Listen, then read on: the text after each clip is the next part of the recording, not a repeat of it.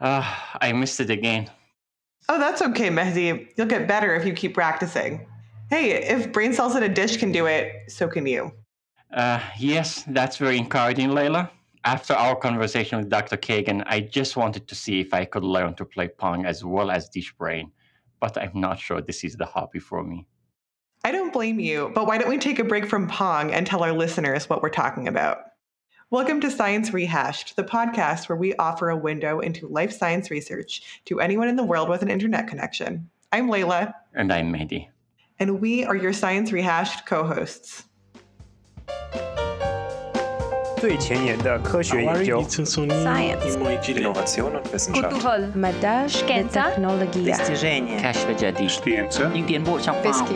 discovery.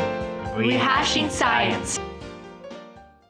We'd like to thank Untapped Resources for sponsoring Science Rehashed. Untapped Resources is a Boston based foundation that funds the arts, sciences, education, and creative initiatives of people working to improve lives, celebrate community, and solve local problems.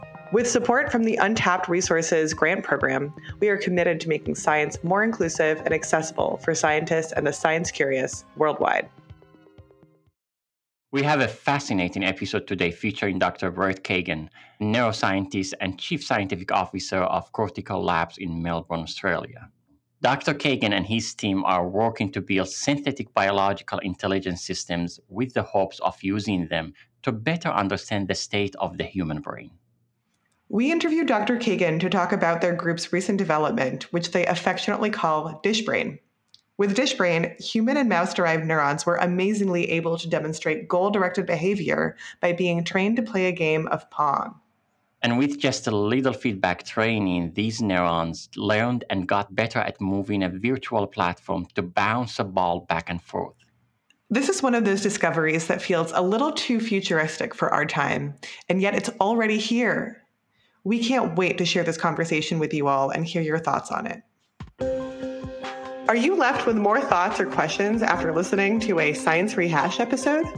Join us on Twitter at Science Rehash and leave your comments, thoughts, questions, etc. on the episode Twitter thread to rehash this episode using hashtag SR episode rehashed. Thank you so much for joining us, Dr. Kagan, to talk about a technology recently published by your group at Cortical Labs. We're going to spend some time talking about your incredible work that will make us all recalibrate our perceptions of what is possible when we combine technology and natural phenomena. But before we get into all of that, could you take a minute to tell us about your background and how you got to be in your current position? Yeah, sure. And uh, again, thanks for thanks for having me on the show.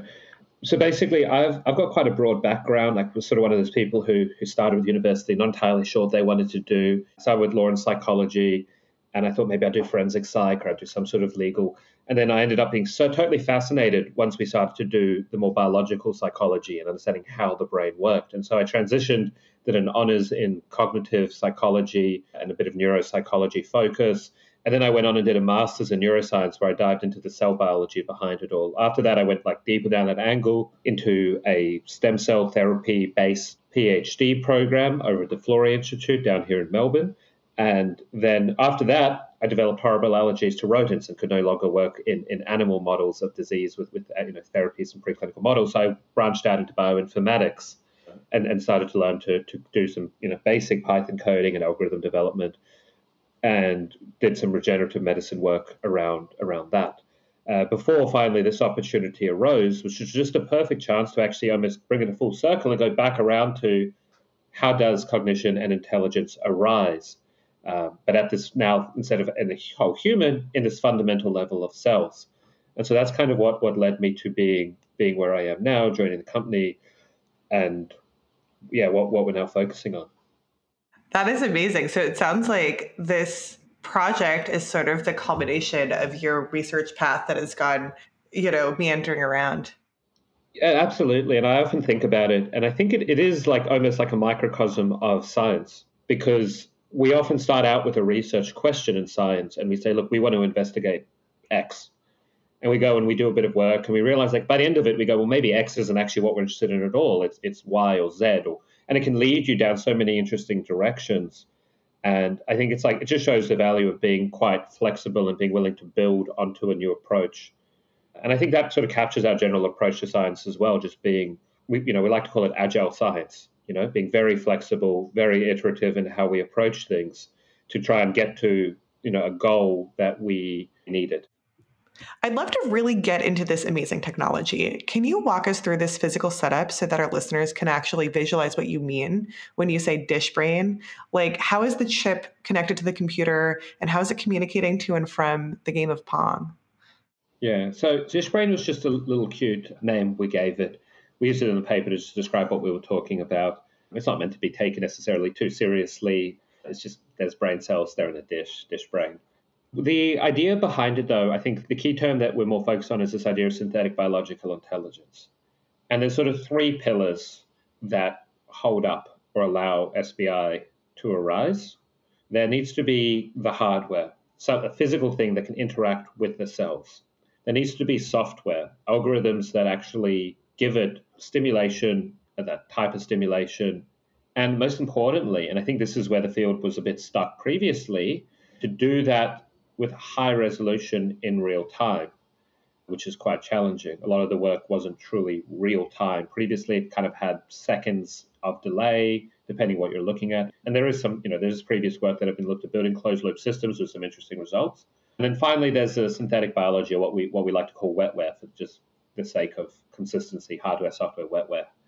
And the nice thing with with the uh, SBI technology is that there's been huge progress in all three of these, especially synthetic biology, over the last decade or so. So basically, SBI has these three things, and the idea of it is it's a way that you can elicit an intelligence or goal-directed response from a this system in a sort of dynamic and a responsive fashion. And we use the word sentience to describe this, much to some people's were unhappy with that, let's put it mildly. But we don't define it, it's not consciousness, and we're really clear that it's not consciousness. What we're seeing is that we've got a dish here that can sense because we're giving it information and it responds. So it seems to sense and respond, and it's doing that through a dynamic internal process. And that fits a formal definition an historical definition of sentience. It's only relatively recently people have conflated and said sentience equals consciousness. And so I think that's the really fascinating thing about SBI is it shows this adaptability that we just don't see and this self-organization that we don't see with traditional programming, you know, silicon programming. And before we get into the sentience topic, I really would like to talk more about the dish brain system. Normally in science, we try to solve a problem. So you essentially see these neurons in a see these neurons in a dish and teaching themselves how to play a game of pong. This is obviously is really amazing technological advances, and but how can neurons learning how to bounce a ball off a platform help our society in the future? Great question, brilliant question, and that's really what we're all about. So there's kind of three perspectives, right? Short term, one of the most exciting, like short term applications, is currently people do preclinical screening for drugs, for diseases, whatever the case is. They want to figure out, like, let's say you've got a disease model, um, Alzheimer's in your case.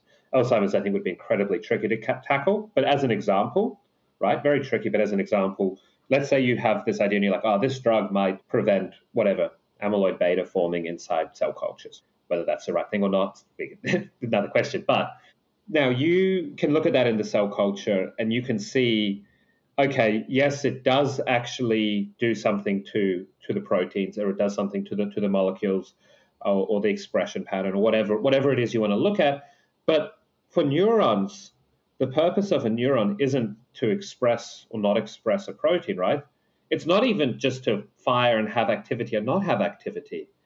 The purpose of a neuron is to actually have function and to process information and do something with that information. So let's say you can do your assay now, and on top of that, you can add and say, look, when we give it this drug, is it still able to behave in a way that a process information in a healthy way? And that's something people haven't really been able to do before. And especially because previous work in this field has exclusively used primary cultures, you haven't been able to do a, a this is for the sort of closed loop system stuff you haven't been able to even consider a personalized medicine approach. So let's say you now take from a patient with a you know, genetic based Alzheimer's disease, you culture their neurons, you can see how it changes the processing of information in these neurons over time. And then you could try and rescue that with some sort of drug. Like that's an incredibly nuanced method that people haven't been able to do. And that's just the short term, that's just an example of the short term applications. I mean, going forward, you know, you can move away from this into considering these as a more of a biotic material. You know, neurons are a little device that are amazing at processing information. And they're incredibly power efficient, they're incredibly flexible and adaptable. So you use a system, what could you build with an intelligence that is low power, adaptable, and efficient? Is it a I mean, as silly as it is, like people often say, could you put it in a Roomba? Maybe. Roombas work pretty well, but navigating its environment, like biology is great at navigating a dynamic environment. Is that an application in the future? There's so many there's some approaches and longer term than that. You know, once we, you know, can we extend beyond that? And I don't know how long term this is. What could a generalized intelligence achieve? And it's super exciting to think about, you know. And like an example I use for this is it doesn't even have to be human intelligence at the moment, for someone who's visually impaired, a dog remains one of the best aids you can give somebody. And a dog still navigates an environment better than the best machine learning and a fraction of the energy cost. Even that alone would be an amazing application. But could it go further than that? Could it help relieve people who are currently working in dangerous jobs but require a human there for the dynamic real time activity to respond? Potentially. There's just so many options that this could solve. We don't know yet. And that's just the that's an exciting thing about it. We just don't know. Get to know our talented multinational team by following us on Instagram at science no space rehashed as we walk through our day-to-day tasks in an Instagram takeover and more. Our interests go far beyond science, from illustration to bike riding and much more.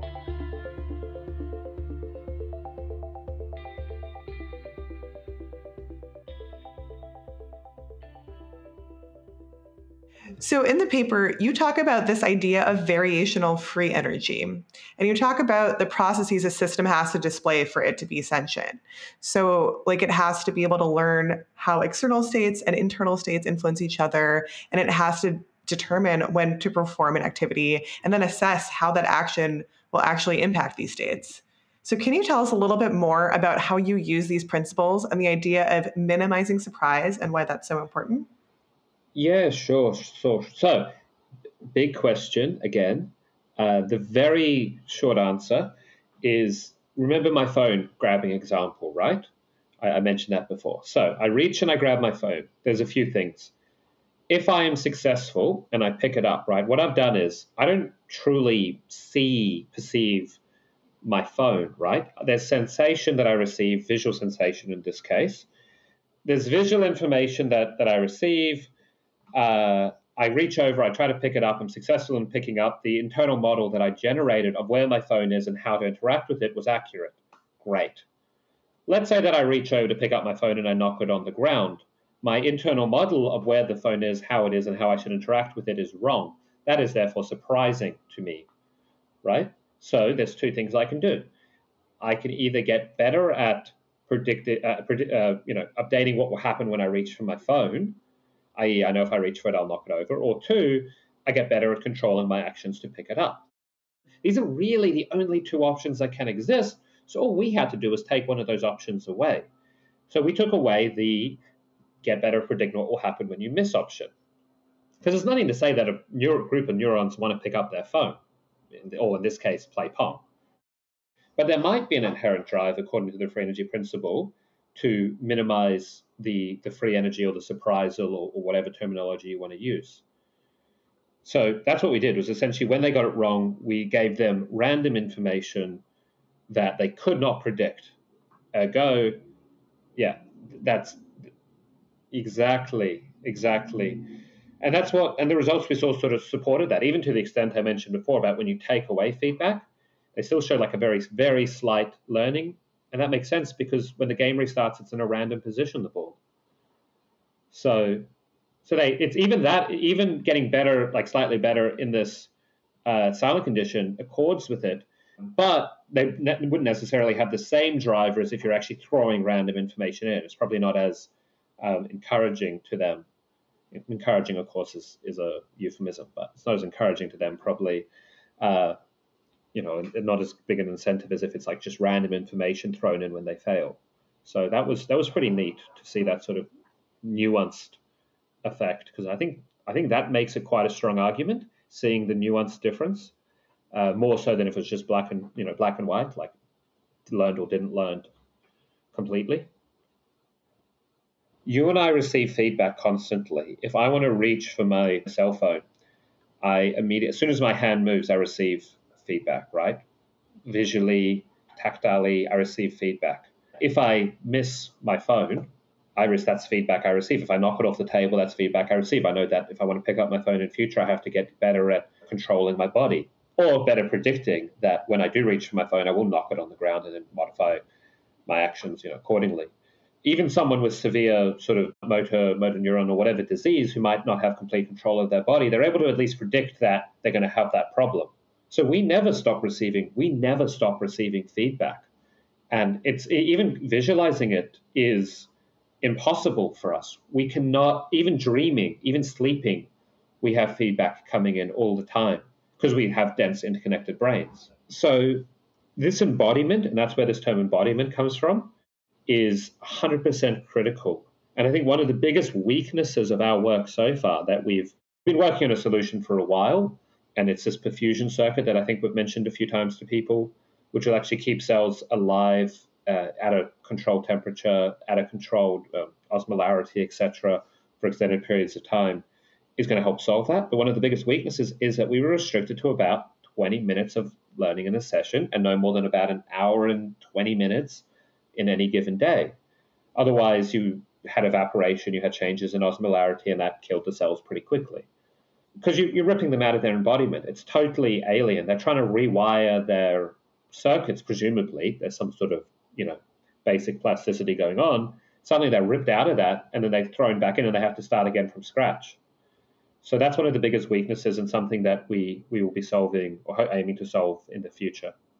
I'm even just thinking about like when you were talking about this constant feedback, I was thinking of those videos of astronauts when they come back down to Earth. Have you seen those where they reach for you know, a pencil, right? And they're so used to because they're spending what year plus up in the ISS or wherever they are, right? And so they reach for a pencil and they write and then they just let go of the pencil and they're not used to the like audio feedback of hearing the pencil drop or whatever it is, right? And so then they go and reach for their pencil and it's not there and they and you watch them like get that feedback over and over again. It's just not something that you think about every day, but it's something that's constantly happening. And I have another question that has to do with this idea, and it's a simple question, I assume, but maybe it has a more complicated answer. How do you define goal directed behavior in a living creature? Yeah, so essentially, goal directed behavior is where there has been an external goal that's been defined, and you see the system is engaging or behaving or displaying responses in such a way as to lead to this result. And, what, what that really means in a lot of ways is like, will it behave in a way that's otherwise arbitrary to its existing structure, but consistent with something external? So, for example, in our paper, the Pong, Pong playing, there's no particular reason that we're aware of that uh, cells should behave in the way that they behaved if they weren't trying to accord to the goals and we we check that by obviously having a number of different control groups, right? And so the the direction of the goal was the goal is an external source, right? And so the fact that they did modify their behavior in an otherwise arbitrary sense suggests that they are goal goal directed by by the by the system in response to its environment. How do you know the change in activity you are observing in your dish or in your culture is actually learning? We had a number of different control groups. So, for example, what we did was you know, we had really basic groups, like we just stuck media, the liquid that the cells sit inside, uh, into, and, and we just tested like, would media show this response? No, it didn't. Uh, then we tested to say, well, what if we actually have our system running, but there's no cells, we just have the paddle moved randomly? This was like our in silico test group. And it was like, well, okay, just moving the paddle around randomly doesn't seem like it's learning either. Then we tested, we're like, all righty, let's put actual cells down uh, see if the actual cells, just without stimulation, could control a paddle and show learning. because maybe there's just something inherent inside of the dish or inside the way that cells behave that accords with our program. I mean, it's incredibly hard to imagine what that would be, but let's make sure that's not happening. And again, that didn't show didn't show learning. Uh, and then finally, what we could do is we could take like cells, you know, regardless whether it was mouse or as a human, and we could put them in there and we could say, alrighty, give them information where the ball is, give them a feedback source, see if they would change their behavior to control the paddle to do better. And we saw that they did. And then we went further than that and we actually said, well, is it actually our feedback that's controlling them? And this comes down to your question of goal directed. You know, what happens if we change the feedback? What if instead of putting information into the dish, we remove all information from the dish? Would that show some learning? Because this is a type of feedback too. They showed some result, and actually, that in itself even accords with the theory we were testing, because the theory suggests that what they're trying to do is create, uh, minimize the amount of like randomness. And each time the game starts, you get some random, random. Uh, the ball position is random, so it can't be predicted. So even this idea that like we see a very tiny effect, it was didn't actually show a learning effect over time, but it did end up slightly better than some control groups. But even that is like consistent with the theory of testing. And then when we took away the pairing between the predictability and the gameplay, right, to see is it like actually learning and responding, or is it just something that makes it want to hit the ball without learning? Uh, we saw that the learning disappeared completely. So uh, all of these sort of conditions led us to this conclusion that learning is occurring. And of course, then there's count, you know, not countless, but a large number of measures we check to see, like electrophysiologically, are they behaving in a way that would be consistent with this actually coming from the cells? And again, those were all, like, actually, to be honest, amazingly supportive. uh, I was, we kept expecting to find something like totally bizarre we couldn't explain, but the results look like you'd expect, which, from a science perspective, uh, as as you both, I'm sure, know, is is very pleasant when it occasionally happens. If you're enjoying the show and want to help us keep making content, please consider becoming one of our patrons on Patreon. Find us at patreon.com slash join slash science rehashed to become a patron for just $3 a month. Or you can become a VIP patron for just $5 a month. Our first 10 VIP patrons will receive a free Science Rehash water bottle. That's patreon.com slash join slash science rehashed to join. I did want to ask another clarifying question, kind of big picture. You've talked to us about what synthetic biological intelligence means, right? SBI. Can you like explain to our listeners how it differs from artificial general intelligence or AGI, just as an overview? It, that's a really tough question in some ways because AGI doesn't exist yet. I, I think, like in in theory, a true AGI and SBI, you know, we don't have like a general SBI either. Of course, we have like some really preliminary evidence. But like, let's say like SBI at its end goal, and it might need a different name at that point, and true AGI, they probably would be very close to indistinguishable. We're talking about a system that can behave in presumably real time. I think a lot of people make some good arguments that real time embodiment will be necessary. I find those arguments convincing. Uh, it'll be able to behave in real time in an intelligent, adaptive manner to solve generalized problems, ideally without needing thousands of samples to do so. Like they should be fairly indistinguishable. They definitely don't need to display traits like consciousness, for example. There's no suggestion that consciousness is required for intelligence. Uh, they do need to be able to sense their environment and respond, but they honestly should be look pretty similar. A, like a true AGI and a true, you know, fully developed SBI should look pretty similar in how they behave and interact with the world. It's just the language is not developed yeah. for this. And so I can say one thing, but I'm just very cognizant, like many people will think, misunderstand, and not in bad faith, but simply because we don't have the language to talk about these systems in a way that people can agree upon yet. Right. Like it's an incredibly nascent field. So you're still figuring out like what in terms of like yeah. the, the technology that's being developed, right? So you still don't have I mean, heck, I'm in I'm in genomics and people still argue about what epigenetics means, right? And that's been around far longer than uh, than this. And because it's such an evocative field as well, and it does tie to like very fundamental questions about what we are as as humans or as creatures even uh, there can be quite emotional reactions from people on a number of levels, but you know, the key thing I keep emphasizing to people is like, just because you have intelligence, it does not mean like necessarily that there's consciousness. And we have examples in hard hard examples, proof of like proof of point that intelligence and consciousness don't have to happen. So we use the example of blind sight as an example of this. If you're familiar with this, say it again. Of what sight? Blind sight.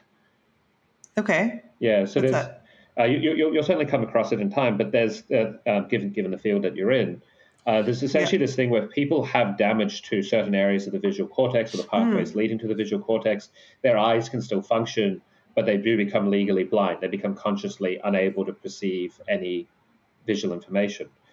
Yet, because there's other connections that lead to visual processing areas in the brain, like down in the brainstem, if you throw a ball at them or you put a chair in the way while they're walking, they can step around the chair and they can catch the ball. But then you ask them and you say, How and with type 1 blind sight, they'll say, oh, well, it was chance, it was luck. I didn't see anything. I don't know how I did it.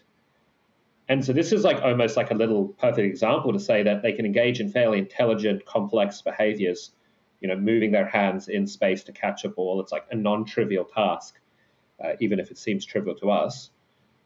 Right. Without any conscious awareness of it. And so that's like a proof of principle. It's like intelligence does not have to have conscious perception or awareness. I see. And so like like if you take a really simple I, all right, I don't know if it's a simple example, right? But like think of a single-celled organism, right? And like chemotaxis and it can move to an to towards away from stimuli, right? And like according is that sentience or is that not really? Is that just like a reaction, a chemically driven reaction to the environment it's in? I I think it's it it depends on the details. Gotcha. Um I think yeah. if it's if it's doing it as an, a whole organism in a way that requires it to uh, reorganize itself and, and behave in that dynamic fashion, I think it would qualify as, as sentience.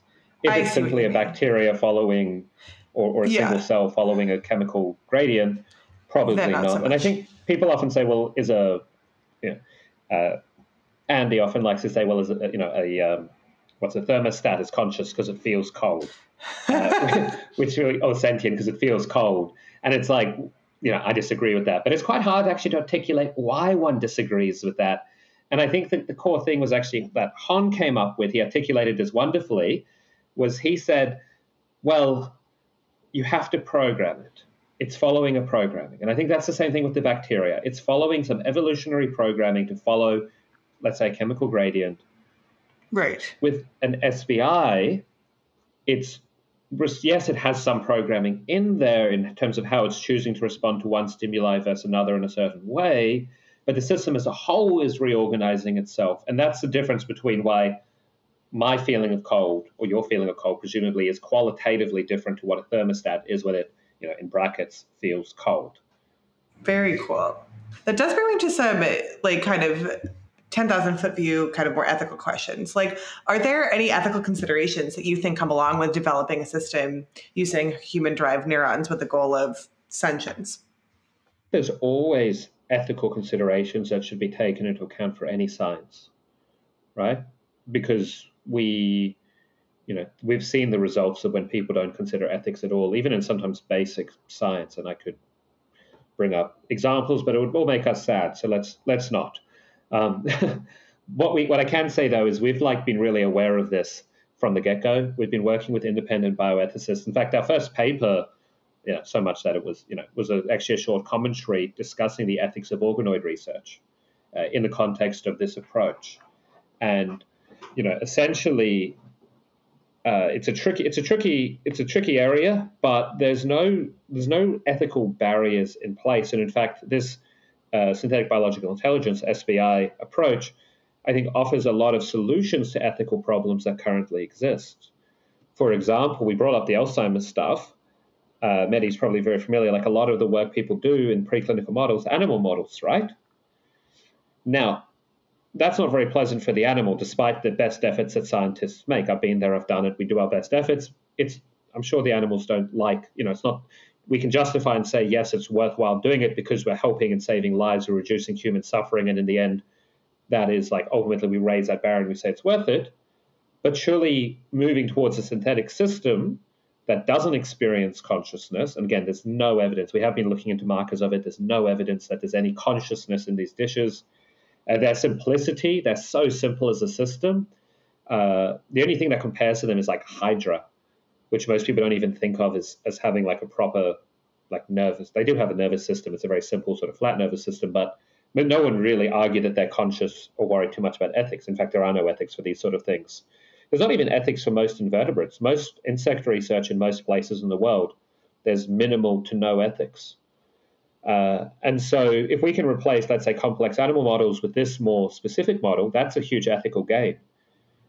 So, speaking of these growing system, how complex do you envision the dish brain will be in the future? Honestly, this very much could be like the nascent computer industry. You know, when the silicon first transistor was made, you know, Shockley's transistor was made, it was janky and it was inconsistent and it was unreliable. And I think if you asked him, you know, where do you see this technology in 70 years, he might say better calculators or spreadsheets or or if they would even think as far as that, I, I don't I don't know. I couldn't guess. Uh, maybe someone else knows the answer to what they would have said. But I definitely do not think they could have foreseen many thousands of these inside, you know, a device that we hold in our hand, or the fact that they would be embedded in, you know, nearly every device that I can reach here on my computer, you know, my table, my, on my computer setup. Where is this all going to lead? Who knows? But if we can come together and we can work on it, the applications and potential are so exciting like studying diseases, right? Like you think of our current models for a lot of neuropsychiatric disease, neurodegenerative disease, right? Involves these animal models which don't exactly mirror human models and it takes so much like time and intensive work to get there right when what you're actually trying to get feedback on is like the synaptic connections or synaptic pruning or or this learning deficit or this whatever deficit right and and being able to have kind of a system that can learn and respond and then you can like edit or alter or or drug or do these perturbations to it in, in a relatively fast replicable way where you can actually see the synaptic connections changing or see the, the change in memory. That's amazing. One of the exciting things is that we're actually going to be we're developing a system there's kind of two approaches. One is an actual physical system. The other is actually a cloud-based platform that you can use and you can interact with these cells from anywhere in the world. So you said you're in you're in Boston, right? So you can log on from there and you can go to the website and you can say, hey, I want to work with cortical cells or I want to work with hippocampal cells, whatever the, whatever the case is, depending, you know, we'll expand this as, as we grow. And I want to test to see uh, with this drug how they respond, or I want to test to see with this stimulation protocol how they respond. And you can do that you can get the data delivered to you, uh, and that's all handled handled by us. You pay like a honestly a relatively small fee, and you get your data. And that's your question. You've got it. You've got the data right there, and you can you can investigate it. So yeah, I will say like as a plug, if people are interested, jump on the website, send in an, an uh, expression of interest because we will be selecting sort of key key people uh, whose projects we think are the sort of the most viable for alpha testing in the re- relative near future. Well, thank you so much for talking with us. This was absolutely fascinating. I'm sure it's going to lead to a fascinating uh, technology advances and also our understanding of the biological processes happen with the human body. And this is the beauty of working at the intersection of different fields and marrying the engineering, the artificial intelligence, biology, and making something outstanding.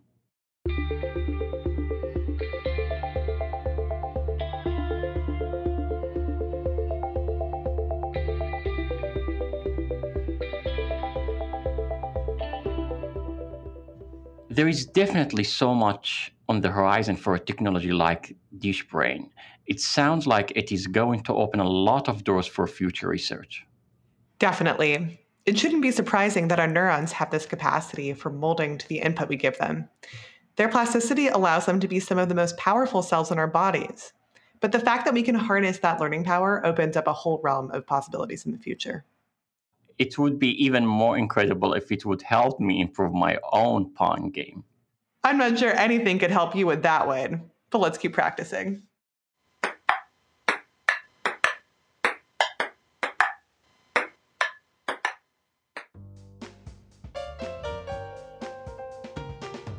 Thank you for listening to another episode of Science Rehashed. This episode was written by Lauren Granata edited by Vesna Ilieska, and mixed by Aaron Troutman. The cover art for this episode was made by our creative director, Emma Brand. We'd also like to thank the whole team of Science Rehash for making this episode possible. Today, we're highlighting one of our Science Rehash ambassadors, Daniela Dominguez. Daniela is a Portuguese PhD student who studies decision making processes under the influence of psychedelics. She's the president of Pint of Science Portugal, and in her free time, she loves either watching a good movie at home or having a party in the woods. Thanks for your hard work, Daniela. If you're interested in our ambassador program, find more information on our website, sciencerehashed.com.